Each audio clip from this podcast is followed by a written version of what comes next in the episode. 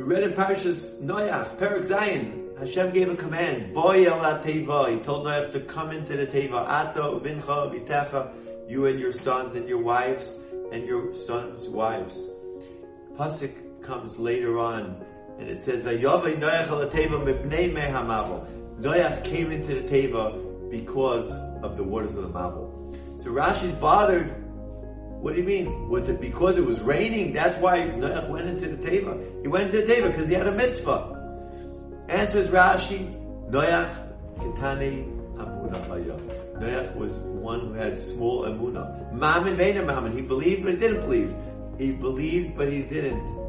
He thought maybe there won't be a Mabel. And therefore, he only came in when the waters pushed him in. When his cars started to float not cars, but horse and buggies. They were floating in the air already in the on the river. Then he said, "I better get into the teva," and that is why we say it was only because of the waters that he came into the teva. So it was Katani Amuna. The question is, what do you mean? Noach was preaching for 120 years.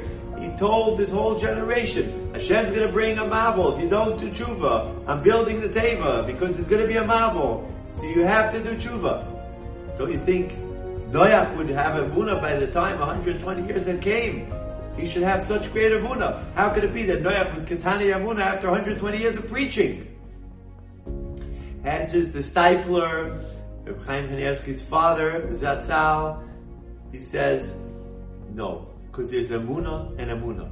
There's Amuna Sichli, Seichel, you intellectually understand something, but then there's Amuna Chushis, chushas means your chushim, feel it. Your five senses, you really grasp it, and you uh, you feel it. Noach, he preached it, but that that means he understood intellectually that there will be a mabul, but he didn't feel it in his heart, with his chushim that there will be a mabul. So when the waters came, he still didn't believe it. He had preached, but preaching doesn't mean that you believe it.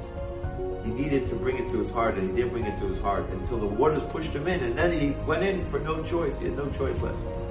This is a big aside for everything for life.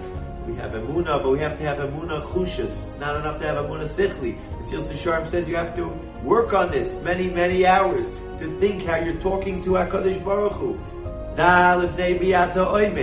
Says the Mesilas Yesharim, you have to think Hashem is listening to every word, having a back and forth, even though you can't see Him. And the tziyurim, you don't have a tziyur, you don't have any chushim helping you. You have to work on that to bring it to emuna. Hoş